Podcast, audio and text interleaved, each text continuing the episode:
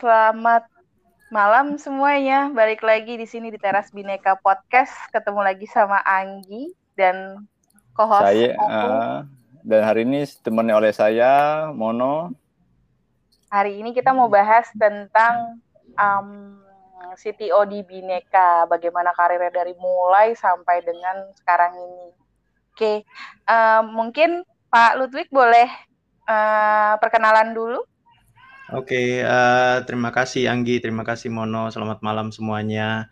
Uh, perkenalkan saya Ludwig Christopher Tanamal, boleh dipanggil Ludwig. Uh, saya sekarang saat ini menjabat sebagai CTO di Bineka. Thank you Pak Ludwig. Langsung aja nih berarti ke pertanyaan. Ya, silakan. Mas Mono, ada yang mau ditanya dulu atau aku dulu? Ya, Mbak Anggi dulu deh. Hormati. Ladies first lah. Oke. Okay. Pak Ludwig, boleh dong ceritain. Pertama-tama tuh sebetulnya Pak Ludwig meniti karir tuh dari apa sih? Oke, uh, panjang ya ceritanya. Saya mulai mungkin uh, dari uh, apa ya uh, dari awal karir saya mungkin dari dari pendidikan dulu ya sedikit. Uh, jadi sebenarnya saya uh, sebagai CTO, tapi karir saya, background saya di dunia IT itu uh, bukan melalui jalur pendidikan ya. Jadi nggak ada pendidikan formal di IT ya. Pendidikan saya, background saya di uh, marketing communication sebenarnya. Jadi kuliah waktu itu di Vkom Unpad, ambil jurusan uh, terakhir itu sampai selesai itu marketing communication. Jadi tidak ada background uh, IT ya secara formal. Nah, gimana saya nyemplung di IT sebenarnya lebih karena passion. Jadi kuliah itu sebenarnya salah jurusan. Jadi hmm. karena passion saya di IT, uh, eh, jadi dari SMA udah belajar komputer, udah SMP ya, SMP saya kenal komputer, SMA mulai belajar ngoprek-ngoprek, lalu kuliah uh, salah jurusan, tapi waktu kuliah dari semester pertama pun saya udah kerja di warnet, jadi karirnya dari sana ya, jadi dari warnet saya belajar, terus ketemu banyak mentor dan orang-orang hebat yang saya bina hubungannya sampai hari ini kurang lebih awal awalnya seperti itu sih karirnya. Itu waktu uh, eh, SMP Pentium berapa Pak komputernya? Masih zaman apa ya dulu Commodore ya komputer Commodore belum ada Pentium ya. Uh, oh. Pentium komputer itu masih uh, Commodore ya seingat saya masih komputer jadul belum ada Intel Intel pertama kali 386 yang saya sentuh pertama kali ya Pentium 386 terus 486 baru ada Pentium 1 dan seterusnya gitu. Oh, senior banget berarti ya di di pertama kali touch teknologi iya. Karena aku kalau aku di ini sih uh, dulu Pentium 3 baru-baru megang. Jadi gak kenal tuh yang sebelumnya. Iya itu sebelumnya sih uh, pondasi pertama di mikroprosesor ya. Dulu Commodore itu terus uh, Intel itu ngeluarin Intel 386 ya. Terus baru 486 Pentium 1 Pentium 2 mungkin baru zaman Anggi Pentium 3 gitu.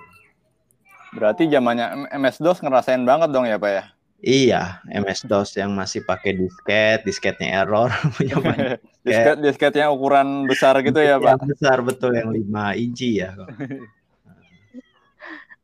ah, terus uh, berarti sempat di warnet nih, boleh nggak hmm. sih Pak? Itu hmm. di warnet itu di mana sih sebetulnya dan uh, literally jadi apa gitu di warnet itu? Oh, oke okay, oke. Okay. Jadi di warnet itu pas saya baru masuk itu kuliah di Jatinangor ya waktu itu di Unpad itu lagi menjamurnya uh, internet ya di Indonesia ya tahun 2000 ya. Jadi uh, waktu itu banyak warnet yang uh, menjamur lah bertumbuh gitu mereka buka usaha untuk menyewakan uh, apa namanya jasa sewa internet lah komputer dengan akses internet. Awalnya saya kerja sebagai operator. Jadi saya masuk ke situ uh, apa namanya uh, jadi sebagai penyewa biasa lah in warnet waktu itu zaman itu warung internet. Nah lalu saya tanya buka lowongan nggak terus ternyata ada karena mereka 24 jam ya waktu itu di kampus. Akhirnya mereka tawarkan untuk jadi operator. Jadi operator ya jagain ya billing ya, jagain billing sama kalau bisa troubleshoot ya kalau ada komputer yang error atau ada ada user yang kewalahan atau bingung gimana cara pakai komputer ya merangkap macam-macam sih. Jadi dari awalnya kerja kerja sih di di situ ya dunia IT pertama kali jaga jaga warnet itu. Nah, di situ sih sebenarnya tujuan saya bukan cari uang ya. Tapi boleh dibilang uh, istilah saya dulu will work for bandwidth ya karena zaman itu mewah banget punya akses internet itu kalau nggak kita bayar waktu itu uh, saya lupa berapa ya waktu itu masih mahal ya 12.000 sejam ya waktu zaman zaman saya lumayan mahal ya jadi ya udah gimana caranya saya pikir gimana saya caranya belajar IT ngoprek eh, dapat akses internet dan dibayar ya jadi operator warnet itu awal karirnya di situ. Ketika Oke. jadi operator gitu sudah mulai ngoding-ngoding, Pak? Iya, saya kenal coding sebelumnya sih sebenarnya dari dari uh, dari SMA itu sebenarnya udah mulai kenal programming ya. Jadi makin di warnet yang saya jaga itu kebetulan mentornya juga uh, ini ya anak-anak ITB ya. Jadi ya dan mereka juga lulusan apa IT ya, tapi mereka udah kerja dan mereka cari tambahan dengan buka warnet di sana. Jadi saya ketemu mentor yang tepat ya waktu itu kebetulan dan waktu itu mereka fasilitasi dengan buku-buku uh, coding ya, buku-buku programming, networking. Nah, di situ saya belajar. Kalau uh, boleh tahu dulu bahasa pertama yang dipegang Pak Balodi apa ya? ya Pascal ya, atau Kobol gitu? Ya, saya sempat uh, Pascal ya waktu itu. Uh, SMA saya Pascal. Uh, zaman itu waktu itu juga ada Visual Basic, tapi, tapi saya lebih suka Pascal Lalu saya coba belajar Java, Java somehow saya nggak gitu suka dan akhirnya terakhir nemuin Python ya sampai sekarang ya itu jadi jadi bahasa yang boleh dibilang jadi favorit saya ya Python.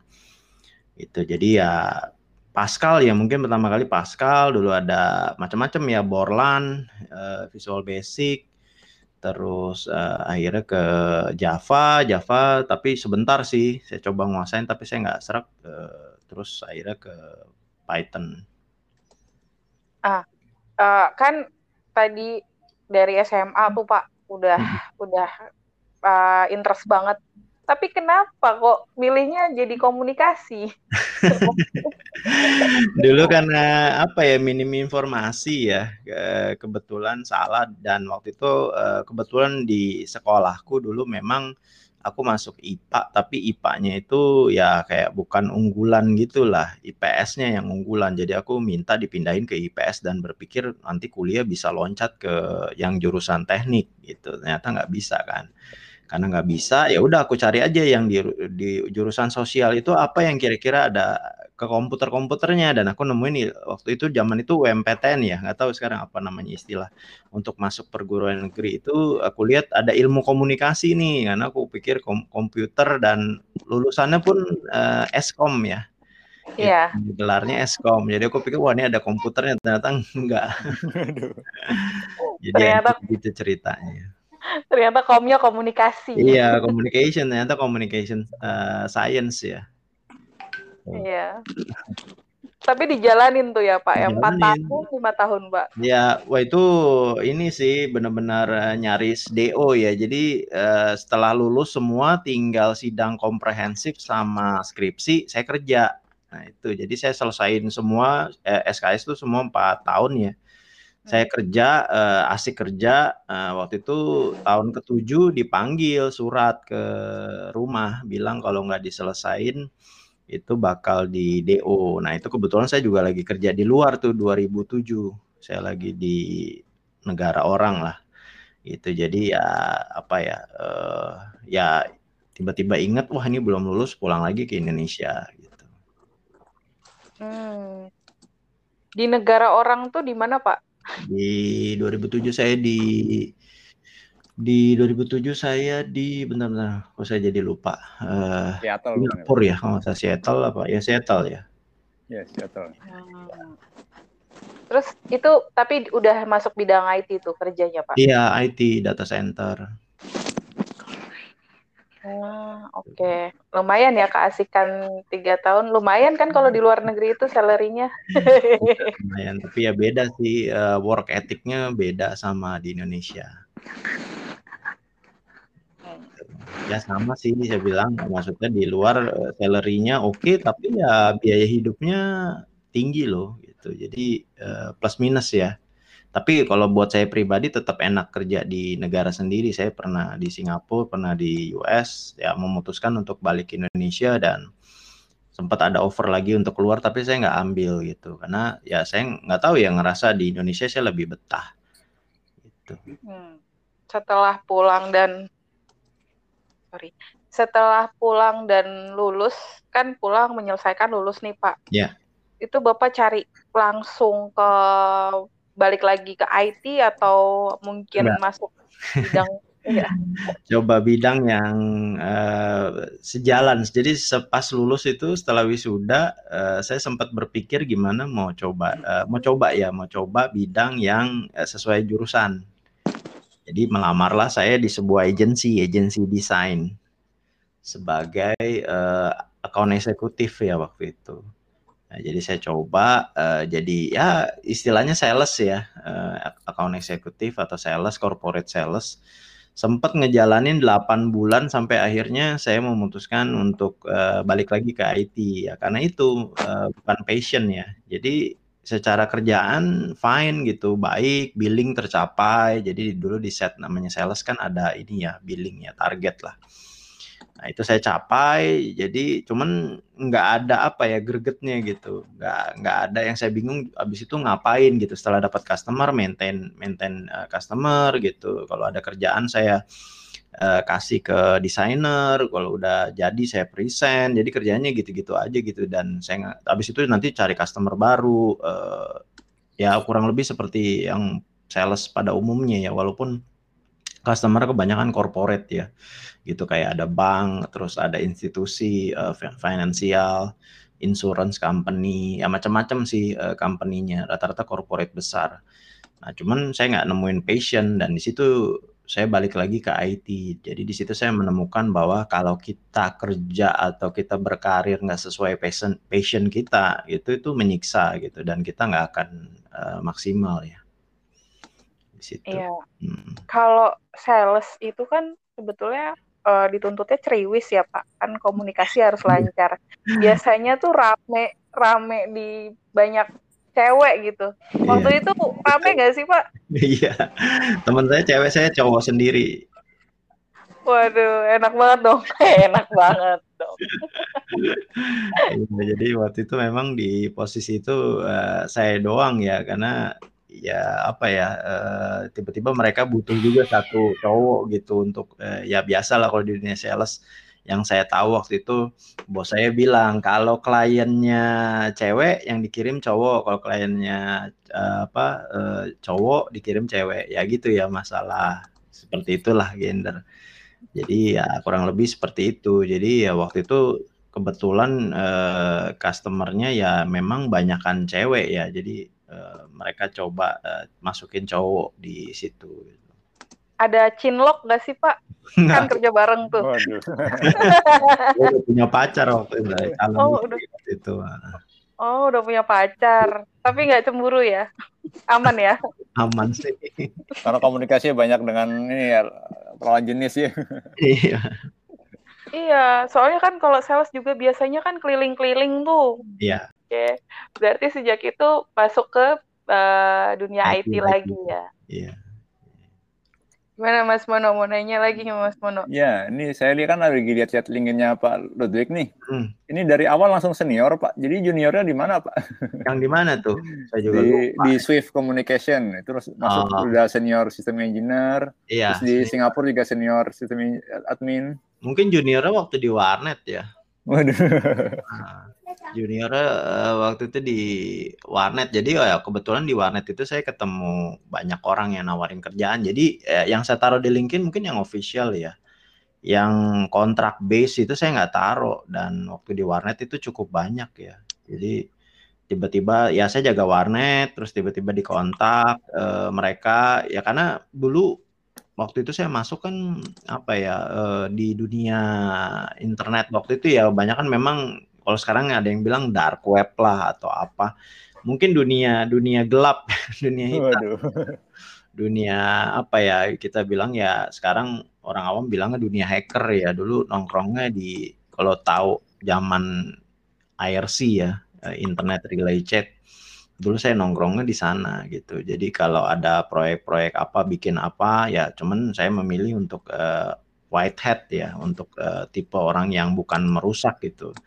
Tapi tipe orang yang membuat sesuatu atau mengcreate sesuatu atau menciptakan sesuatu. Jadi saya pilih di situ gitu. Jadi uh, di situ passion saya memang bukan di programming ya, kalaupun programming yang ada, tapi lebih pro programming yang membangun infrastruktur ya. Jadi ke server, uh, cyber security, uh, high traffic site ya itu spesialisasi saya gitu. Jadi ataupun optimization dari apa yang ada gitu. Nah di situ di warnet itu banyak project gitu saya dapat mungkin dari project-project itu ada beberapa orang yang approach dan menawarkan pekerjaan. Nah, di situlah saya dapat kesempatan untuk menempati posisi senior. Jadi langsung senior gitu, karena eh, ya saya udah tunjukin dalam proyek-proyek sebelumnya udah tunjukin skill set yang eh, apa ya eh, cukup lah, cukup mumpuni lah, cukup bersaing di dunia eh, market eh, tenaga apa tenaga ahli IT gitu. Jadi di situ sih. Jadi mereka hiringnya udah langsung eh, posisi eh, senior.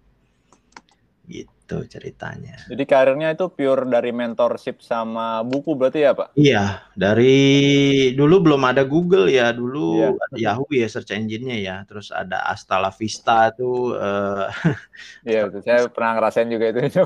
Iya, search engine yang gelap, hitam ya itu, terus ya baru ada Google. Jadi ya boleh dibilang ya search engine university ya. Jadi dari dari Google dari buku dari uh, mentor tanya orang uh, beberapa orang dikasih tahu. Ya kebanyakan ya orang-orang yang berpengalaman dan banyak juga orang Indonesia yang kerja di luar gitu. Dari saya ketemu mereka mereka emang remote ya remote base mereka kerja di luar juga gitu. Jadi kerja saya juga di Seattle juga ada remote terus yang di Singapura juga remote gitu. Jadi pola hid, uh, pola kerja remote itu saya jalanin bertahun-tahun ya. Jadi uh, udah terbiasa gitu. Jadi selain mentorship dan buku apakah kayak Palode juga apa mengikuti sertifikasi ataupun pelatihan secara ada. khusus gitu pak? Iya, ada, ada. Cuman saya memang ngambilnya lebih ke skillnya ya. Jadi uh, udah dapat sertifikatnya, ya buat saya saya sebenarnya nggak butuh sertifikatnya gitu. Jadi dikirim ada dulu di company yang sebelumnya ke mana-mana dapat sertifikat ini, training di negara mana di luar ada gitu. Cuman saya nggak pernah uh, tertarik tunjukin itu atau cantumin itu kalau ya saya juga nggak tahu tuh sertifikat pada ke mana gitu tapi skillnya buat saya yang penting saya udah dapat skillnya. Jadi waktu misalnya ada yang butuh skill saya uh, atau mereka langsung tes ya saya sih lebih senang langsung dites. Jadi jangan nanya sertifikat ijazah pun saya juga belum ambil. Hari ini jasa saya wisuda wisuda tapi jasa saya nggak ambil. Ada di kampus entah udah dibuat apa nggak gitu pusing. Jadi saya udah melanglang buana sampai hari ini uh, tidak pernah sekalipun ditanyain ijazah ya atau kertas itu ya paper. Saya cuman bilang ya terserah terserah company-nya. Kalau memang company-nya uh, butuh itu ya saya bukan orang yang tepat gitu kalau butuh paper. Tapi kalau company-nya butuh skill dan passion saya orang yang tepat. Gitu. Jadi ya saya bisa tunjukin gitu. Ya kayak yang perusahaan di Singapura itu saya di interview di approach di interview itu satu jam by phone gitu. Dan waktu itu saya orang pertama di company itu yang di hire langsung setelah satu jam interview by phone oleh senior uh, engineer-nya ya senior uh, IT IT leadernya di sana waktu itu pertanyaannya dia tuh simple dia cuma bilang kamu bisa jelaskan uh, secara kerja dari email di compose di email klien terus diketik enter sampai diterima dan dibaca oleh uh, resipien. Saya bisa jelasin itu selama satu jam. Email itu gimana, di komputer itu cara kerjanya gimana, DNS itu gimana, spam assassin gimana, antivirus gimana. Jadi saya ngerti banget gitu. Dan menurut beliau uh, saya uh, cukup uh, dalam gitu, paham gitu, bukan sekedar hafal tapi paham gitu. Jadi setiap pertanyaan, setiap flow di di di sistem itu saya ngerti gitu. Jadi ya kuncinya saya saya karena saya ngerti gitu, bukan karena saya punya sertifikat ini dan itu ya, karena banyak orang yang sekedar sertifikat lulus habis ditanya, ya dia metodenya menghafal ya, jadi bisa lulus uh, ujian. Kalau saya tipe orang yang paham, yang saya cari ilmunya bukan papernya. Itu, uh, itu. Kan balik lagi ke dunia IT. Tadi Mas Mono buka LinkedIn, tapi gue kagak Mas. Jadi mau nanya nih. balik lagi ke dunia IT itu perusahaannya apa sih Pak? Terus sebagai apa gitu? Maksudnya gimana? Uh... Dari yang tadi jadi sales, terus oh. kembali lagi ke passion utama di dunia IT nah, itu nah. ke mana dan sebagai apa? Itu dulu sebelum waktu saya sebelum lulus itu saya banyak project ya. Jadi 2000 sebenarnya saya sejak kuliah ya di warnet itu 2000 tahun 2000 2001 banyak project-project itu dengan banyak perusahaan yang saya tidak cantumin di LinkedIn. Itu jadi bahkan waktu saya kerja di agency pun yang non IT ya saya nggak cantumin juga. Gitu. Jadi yang saya cantumin itu mungkin setelah saya memutuskan balik ke dunia IT yang 2008 ini ya di Swift uh, Swiftco ya Swift Communication ini. Nah sebelumnya saya banyak project ya macam kebanyakan freelance, outsource, consultant, terus uh, begitu lulus 2007 itu uh, 2007 2000 ya sekitar 2007 lah. Saya coba jadi sales itu di, di nama agensinya udah nggak ada kayaknya sih sekarang. Fresh Kreatif namanya di Kuningan. Nah itu eh, terakhir itu saya di situ 2007 sebagai account eksekutif, lalu saya jadi sistem engineer yang di Swift Communication ini ya. Jadi ya di LinkedIn itu uh, di di Swift Communication itu tujuh bulan lah, hampir satu tahun lah sebenarnya gitu. Jadi on off on off juga ada uh, sempat uh, apa remote base juga. Terus yang di Synetic itu tiga tahun setengah ya yang di Singapura itu sebagai senior sistem administrator lalu memutuskan untuk balik ke perusahaan lokal ya pada dasarnya sebenarnya penanaman modal asing juga sih sebenarnya toko bagus itu jadi di 2012 uh, saya mutusin untuk balik ke perusahaan lokal. Ya itu sebagai senior. Nah itu klaim sih. Di situ karir saya menanjak ya. Jadi 2012 saya masuk sebagai senior sistem admin. Terus 2013-nya tahun berikutnya langsung jadi lead di sistem admin dan infrastruktur. 2014-nya jadi infrastructure manager lalu jadi technical lead atau arsitek ya di title-nya sih sebenarnya itu senior vice president ya. Cuman saya lebih suka ya, nyebutnya technical lead atau arsitek ya. Nah, itu di OLX ya atau toko bagus. Nah, habis itu baru ke Bineka di 2016 uh, as a CTO. Wow, meroket ya Pak. Cepat iya. banget itu prosesnya. Iya. ya itu sih kalau kita bisa uh, based on passion uh, uh, apa ya namanya uh, cepet ya gitu. karena kita enjoy. Gitu karena kita enjoy gitu nggak nggak ngerasa terpaksa. Jadi itu lebih enak dan orang juga bisa identify uh, potensi kita sih gitu. Jadi itu ya? Sorry Hmm, itu aku kan waktu kemarin dapat share-sharean foto tuh dari Mbak Maya waktu itu masih kurus. Kira-kira tuh pas kapan Bapak mulai naik berat badannya sampai ke Bineka? Sekarang udah kurus lagi loh, Ngi. Saya belum tunjukin foto terbaru. Iya, itu aku sampai ini Pak Ludwig gitu. Itu katanya masih di toko bagus tuh ya. Mungkin baru-baru kali ya itu. Iya, ya. baru-baru ya. Itu masih kurus ya. Bahkan sebelum itu lebih kurus lagi ya. Sekarang aku berat di 80 kilo ya. Waktu itu uh, berat aku kurus tuh 55 60. Gitu. Iya. Ya cuman aku kurus sama. kurus nggak sehat sih. kurus begadang, Pak. iya, kurus begadang. kurus begadang ya. Kurus lupa makan. Tapi emang gitu ya Pak, kalau emang apa namanya senang banget sama kerjaan tuh sampai kayak apa juga lupa gitu ya. Iya lupa. Iya lupa. Ya itu sih, jadi kita nggak ngejalanin sesuatu tuh nggak ngerasa terpaksa ya. Jadi uh, kalau saya bilang secara nggak sadar ya orang selalu ngomong work life balance sih. Sebenarnya work life uh, work and life balance itu sebenarnya kalau aku bilang sih sebenarnya diusahakan ya ya sometimes your work is your life, your life is your work gitu. Bukan melulu kita juga diminta lebih dari 9 jam sehari untuk kerja gitu. Kadang enggak, kadang saya dulu uh, di company sebelumnya ataupun di Beneka, kadang saya efektif bekerja 6 jam, kadang 4 jam, tapi saya menghasilkan uh, lebih baik dibanding kalau saya uh, memberikan 9 jam. Ya kalau kita bisa fokus ya gitu bisa. Dan dan live juga saya hobinya banyak ya. Jadi buat saya life juga satu family tentunya kan keluarga. Keluarga tetap nomor satu above uh, above my my career atau pekerjaan saya ya. Keluarga itu nomor satu. Ya saya tipe family man itu nomor satu. Terus kedua harus ada hobi ya kalau prinsip saya. Hobinya ya ya walaupun IT saya hobi IT tapi di luar itu saya punya hobi lain gitu yang di mana saya punya apa ya sometimes uh, untuk mengalihkan dari kesibukan ya walaupun IT itu passion tapi kadang mumet juga kan. Mm. gitu. Nah kasusnya adalah kalau kita burn out kita nggak akan in, in apa ya nggak akan kreatif atau inovasi ya. Kita nggak akan bisa keluar uh, creativity kita nggak akan uh, berpikir strategik. Kita akan melulu berpikir operation dan ya yang yang yang standar yang keluar dari kita gitu tapi kalau kita punya ada peralihan hobi atau apa itu bisa bisa nge-counter ya atau nge-balance itu. Iya, aku ngelihat sih kalau uh, agak stalking dikit. Hmm.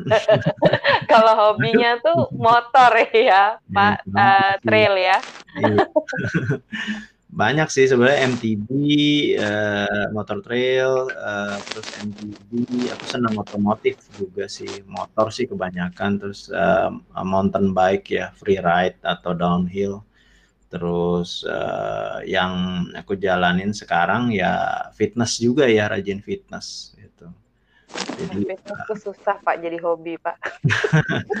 Aku jadi hobi sih, ya sehat sih biar uh, apa ya kadang ada juga istilahnya orang kurus tapi sebenarnya skinny fat istilahnya jadi kurus tapi sebenarnya tubuhnya terdiri de dari dari lemak ya nah hmm. itu juga nggak sehat jadi belum tentu loh orang gemuk itu nggak sehat ya belum tentu bisa juga proporsi ototnya kelihatan ototnya gede gitu jadi eh, bahkan apa dia punya anatominya otot ya lebih sehat sebenarnya dibanding lemak gitu.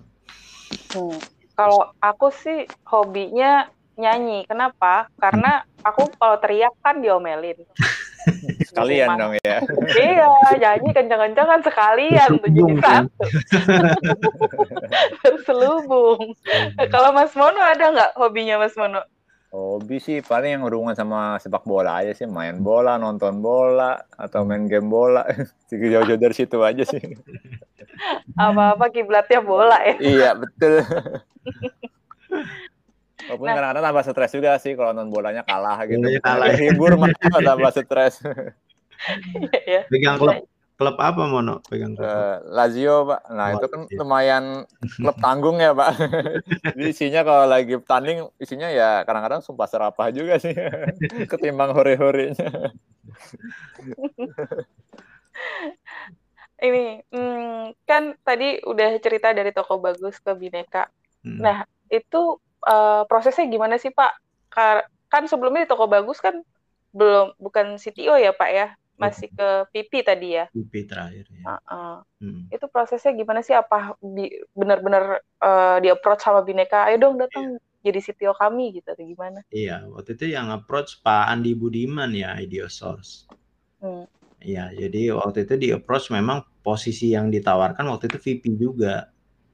Hmm. Gitu. Cuman waktu itu Pak Andi bilang, eee, ngomong dulu deh sama yang lain. Jadi setelah aku ngobrol sama Pak Andi, ketemu pertama kali, ngobrol lama lah sama beliau, waktu itu yang di-approach untuk posisi VP.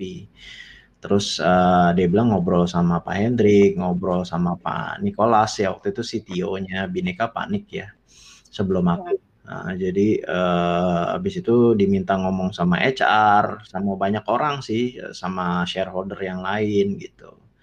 Nah, sama waktu itu masih ada CEO Pak Christian Van Scott ya. Nah, aku berapa hmm. kali lah tiga kali kalau nggak paling banyak sama beliau sih sama Christian Van Scott itu uh, ketemu ngobrol dan terakhir ya mereka bilang uh, aku bisa punya potensi untuk menempati posisi CTO. Nah, jadi waktu itu aku bilang, "Ya terserah kalau aku sih ditawarin oke, tapi buat aku sih jabatan sekedar jabatan ya." Yang aku lihat sih sebenarnya potensi, uh, di mana aku bisa bring value atau contribute di company itu, buat aku itu yang paling penting. Kalau jabatan sih terserah. Mau dengar lebih lanjut? Yuk ke part 2.